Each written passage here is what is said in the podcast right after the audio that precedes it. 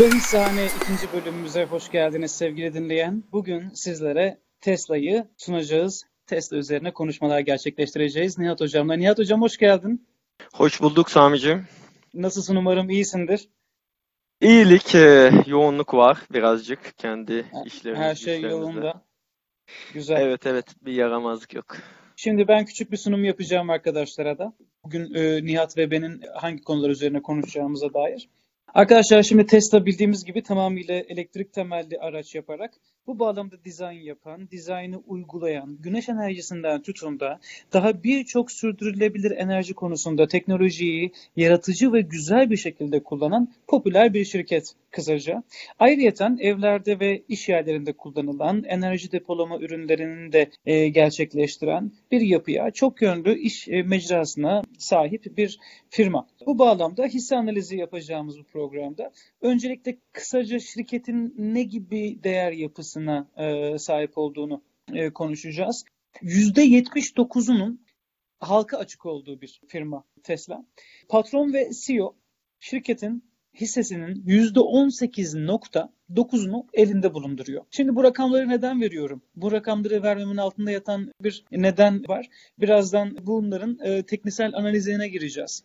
İşte e, şirketin ne gibi değer, ne, ne gibi gelecek vaat ettiğine, yatırıma açık olup olmadığına, ne gibi vaatler verdiğine dair.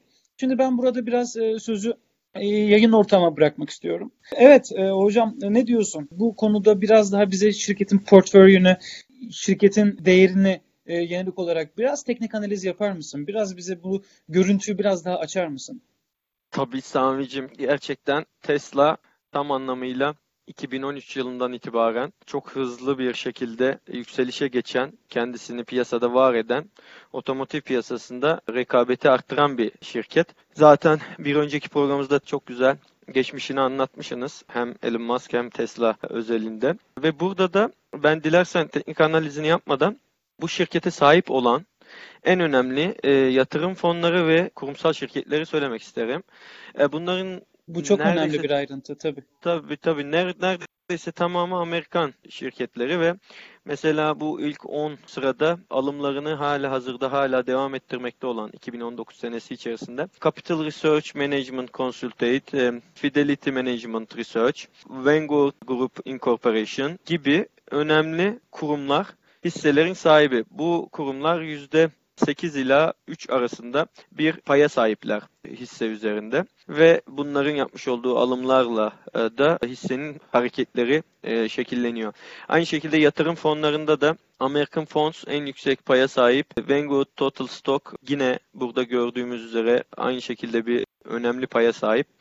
Ve Scottish Mortgage Investment var. Sadece dışarıdan olan yegane şirket diyebiliriz e, bunun için. Bunların dışarısında eğer teknik olarak biraz değerlendirmemi istersen şunları söyleyebiliriz. Dediğim gibi şirket 2013 itibariyle yani 2010'da bir halka arz yapıyor 19 dolarla ve 2013'te halka arz sonrasında en yüksek ataklarla e, 40 dolarlardan e, bir yıl içerisinde 290 dolarlara doğru bir yönelim içerisine giriyor. E, Peki bu 290 dolar, e, pardon hocam bu 290 dolar gelmesi bu sene içerisinde mi oluyor yoksa o 2014-2015 rencinde mi oluyor?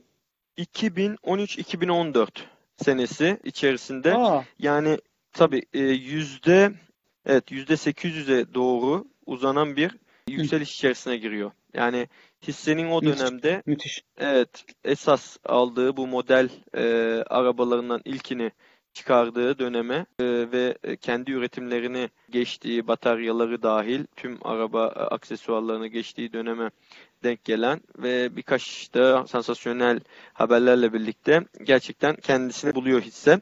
2016'da da bir ivme var. 180 dolarlardan 380 dolarlara gelen. Burada da nereden baksan %100'lük bir daha fazla hatta yükselişten bahsediyoruz.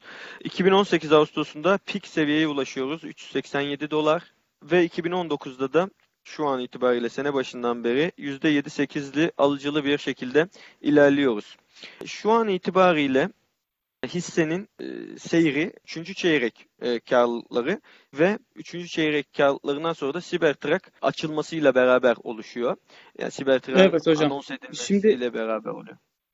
Evet, Cybertruck'a geçmeden önce Cybertruck'a illaki konuşacağız da benim sana burada e, müsaaden olursa bir şey sormak istiyorum. Bu yıllık içerisinde çıkışları ve inişleri neye bağlıyorsun? Sence neyle alakalı? E, yani hem 2014'te 2015'te bir 290 dolarlara geliyor, geri çekiliyor. Geçen sene tekrardan 380'lere geliyor, geri çekiliyor, 180 küsürlere düşüyor. Keza son iki ayda tekrardan 370'lere geliyor. Yani böyle sonbahara doğru yazları bir e, atak yapıcı mevcut Tesla'nın. Tekrardan o sular biraz çekiliyor.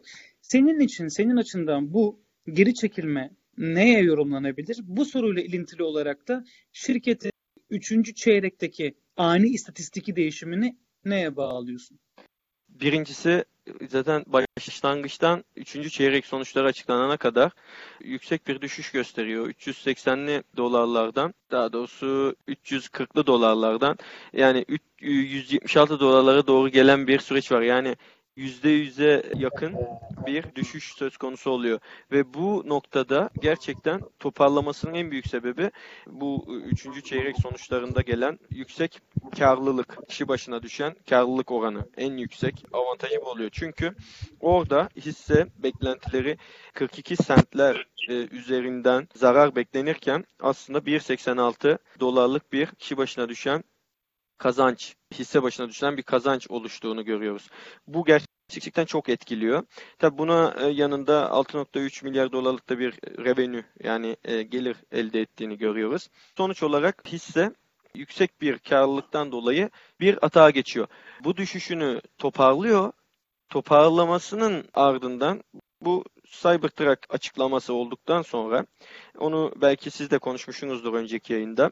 Maalesef beklenen ilgiyi daha doğrusu beklenen sonucu verememesinden kaynaklı hisselerde şu ana kadar bizim baktığımız e, teknik kısımda %8'lere kadar bir düşüş oluşuyor. Hatta bu noktada iki tane de gap noktamız var. Şimdi bir çıkışta oluşan bir gap var. Gap dediğimizde boşluk yaratır hisseler. Bir gün kapanıp diğer gün açıldığında hiç ortadaki fiyatlardan işlem görmez. Birincisi 256 dolardan 289 dolara bir fırlama. İkincisi de bu siber anonsu sonrası 353 e, dolardan 344 dolara düşme. Şimdi bu gapler teknik piyasada her zaman dolmak zorunda olarak bilinir. Ve bunların dolması gerektiği bilindiği üzere benim şahsi kanaatimde şu an 331'lerde Thanksgiving öncesi kapanan hisse açıkçası önce bu gap'i doldurmaya çabalayacak ama hangi gap? Düşüş gibi mi yoksa e, çıkış gibi mi kısmını sorarsan bana kalırsa çıkış gibi yani 289 ile 256'nın arasını doldurmaya çalışacak. Bu sebepten de e, 50 günlük ortalaması olan 289'lu seviye ilk destek seviyesi olarak ve 262'li olan e, 100 günlük ortalama seviyesi de ikinci destek olarak ben gerileyeceği yönünde bir öngörüm var. Tabi bu gerilemeden sonra mutlaka diğer gibi de doldurmak için tekrar bir 360'lı seviyelere doğru bir atak yapma ihtimali vardır. Ya da tam tersi olacaktır. Üst e, gibi doldurup tekrar aşağı düşecektir ama bana kalırsa aşağı bir ivme almış durumda. 20 günlük ortalamayı da kırmış durumda şu an 337 dolardaki ve bence aşağı doğru bir geliş olacağını düşünüyorum. Bu şekilde destek ve dirençlerimizi de vermişken size bir de RSI ve e, hacim sonuçlarımı da söyleyeyim. RSI e, aşırı alımdan bu Cyber e, açıklaması sonrası gayet makul bir yerlere geldi. 54'lü seviyelerde. Artık şu an bir aşırı alım satımdan bahsetmemiz e, anlamsız. E, hacimimiz de belki hatırlayanlar olur. Uber'de vermiştik. Uber'de hacimler gerçekten çok yüksek seviyelere ulaşmaya başladı diye söylemiştik. 42 milyon dolarlarda seyretmeye başlamıştı. Burada ise çok düşük hacimler var. 8 milyonlarda seyrediyor. Yani Uber'in de ortalaması genelde zaten 10 milyon üstü e, en fazla yaptığı bir hacim olduğunu gösterirsek de e, ortalama 20 günlük hacminin de altında kaldığını görüyoruz. Hocam çok güzel özetledin. Bu e, özetler bağlamında değişen hacim sence önümüzdeki tabii senin görüşün bu cetvelin aşağı yönlü olması yönünde. Peki buna bağlı olarak bu tür e, gelişmeler, Cybertruck çıktı. İşte Mr. Musk sürekli tweet atıyor ve umut verici, ümit vaat şeylerde bulunuyor site üzerinden. bu şirketin hacmini, alış satışları olumlu yönde etkileyemez mi? Örnek veriyorum son 3-4 yılda e, Tesla'nın bu şekilde bir şeyi yokken 3-4 yıl sonra tekrardan yenileyici bir şey çıkarmış olması belki de bu gap denilen şeyin e, bu sefer işlemeyeceği anlamına gelir mi? Yoksa Aa, çıkış devam eder mi? senin hissiyatlarını ben burada merak ediyorum. Yatırımcı arkadaşlara da tabii buradan. Çünkü bizim bu programı yapmamızın nedeni biraz da Tesla hakkında daha fazla böyle hani yatırım yapmak isteyenler varsa tam olarak şeyleri nerede? Bizim de kendi fikirlerimizden yola çıkarak belki rehberlik e, verme yolunda daha iyi bir adım olabilir, bir öncelik olabilir. Hani mesela ben şu an Tesla alacak olsam sen bana ne önerirsin ya da ben neden e, Nihat'ın sözünü dinleyeyim diye bir şey sorduğumda bana ne gibi e, şeylerde bulunursun? Şimdi e, bu teknik kısmında görüşümü birazcık da açıkçası kamçılayan diğer yatırım analistlerinin ya da yatırım kuruluşlarının gerçekten kallavi diyebileceğimiz Amerikan hmm. ve e, hmm. Alman menşeli e, kurumlardan da gelen belli bilgilerle de destekliyorum açıkçası. Çünkü şöyle ki bazı kurumlar dan açıklandığı üzere bu yüzde kırklık yani Q3 resultlarının sonuçlarının finansal tabloların sonucunda oluşan 2019'un tüm kaybını karşılayan sonuçların aslında bir nevi spekülatif olduğu sonucuna varmışlar. Yani aşırı bir değerlenme olduğunu söylüyorlar. Hatta bir kurumda e, açıklanan şudur. Bu rally sağlıklı bir yükseliş değil, beklentilerin normal hesaplanan ince ayrıntılarıyla daha önceki sonuçlarla e, hesaplanan beklentilerin 10 kat üzerinde bir hisse değerlemesi şeklinde ilerlediği söyleniyor.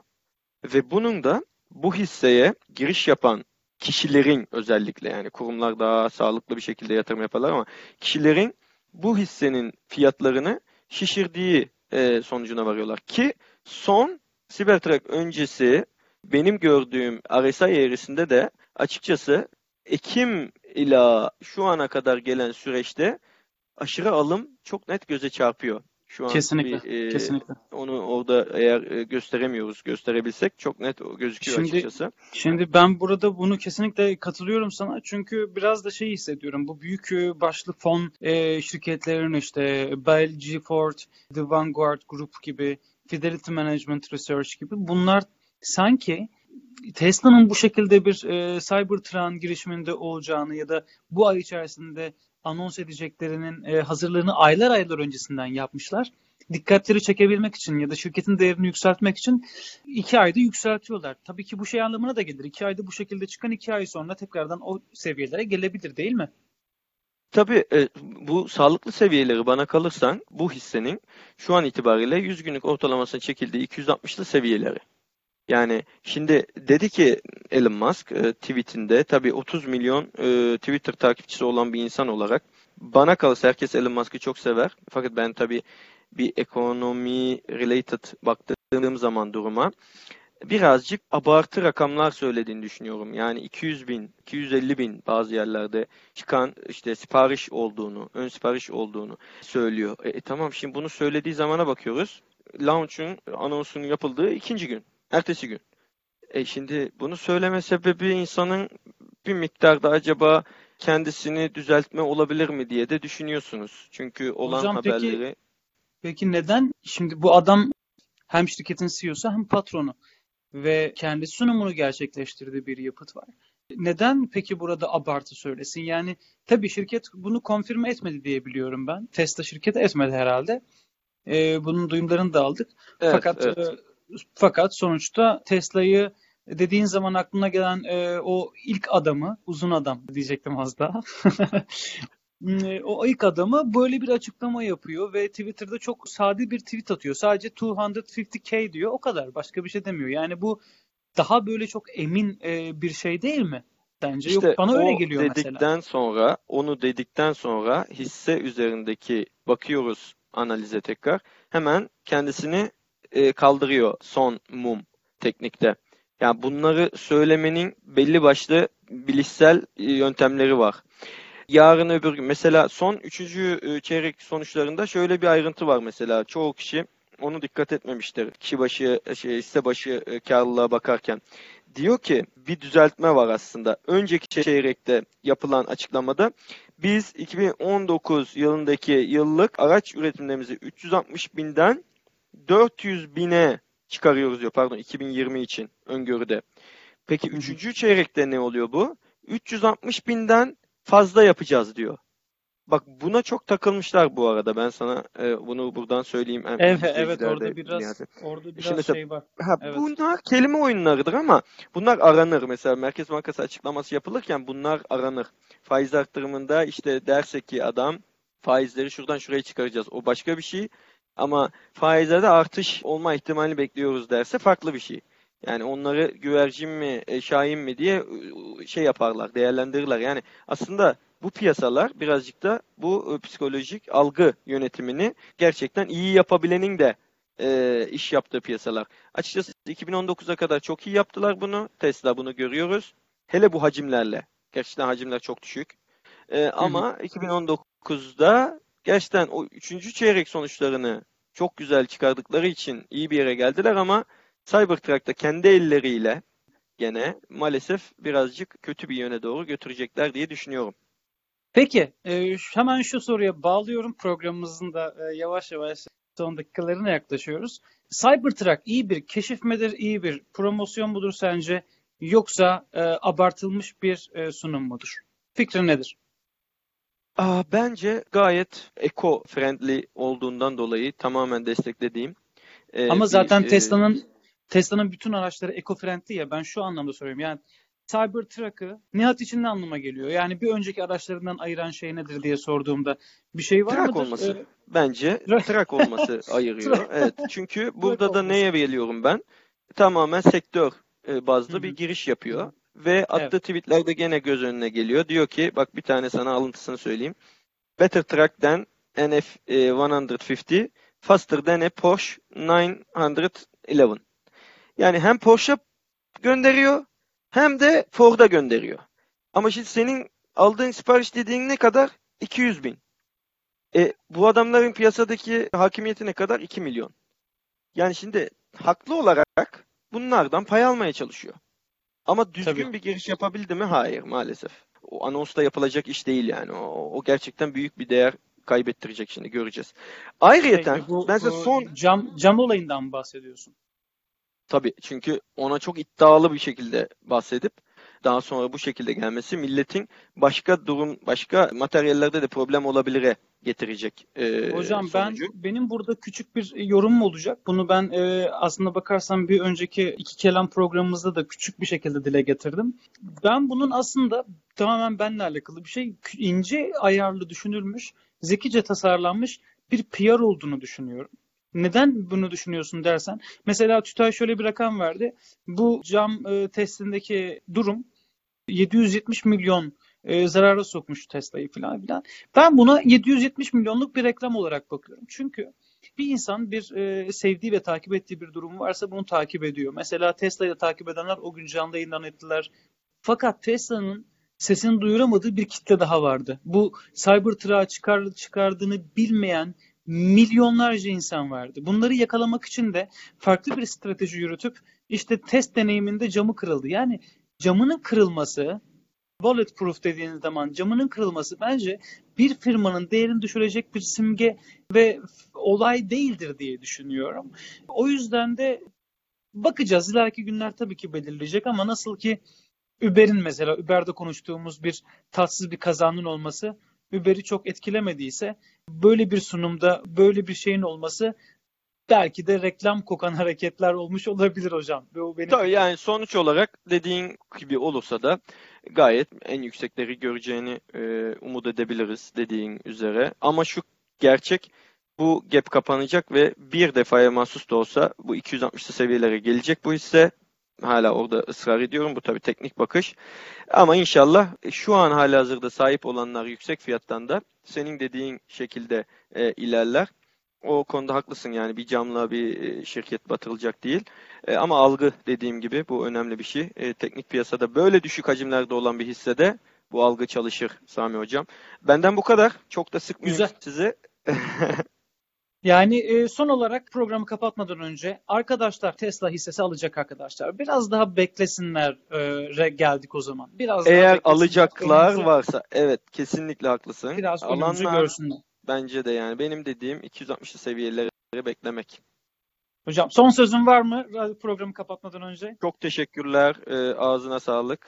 Seninle program yapmak bir keyifti. Bir kez daha sizlere elimizden geldiğince bir başka firma hakkında bilgi, hisse, istatistik paylaştık. Bir sonraki programımızda görüşmek üzere diyoruz. Hoşçakalın. Hoşçakalın.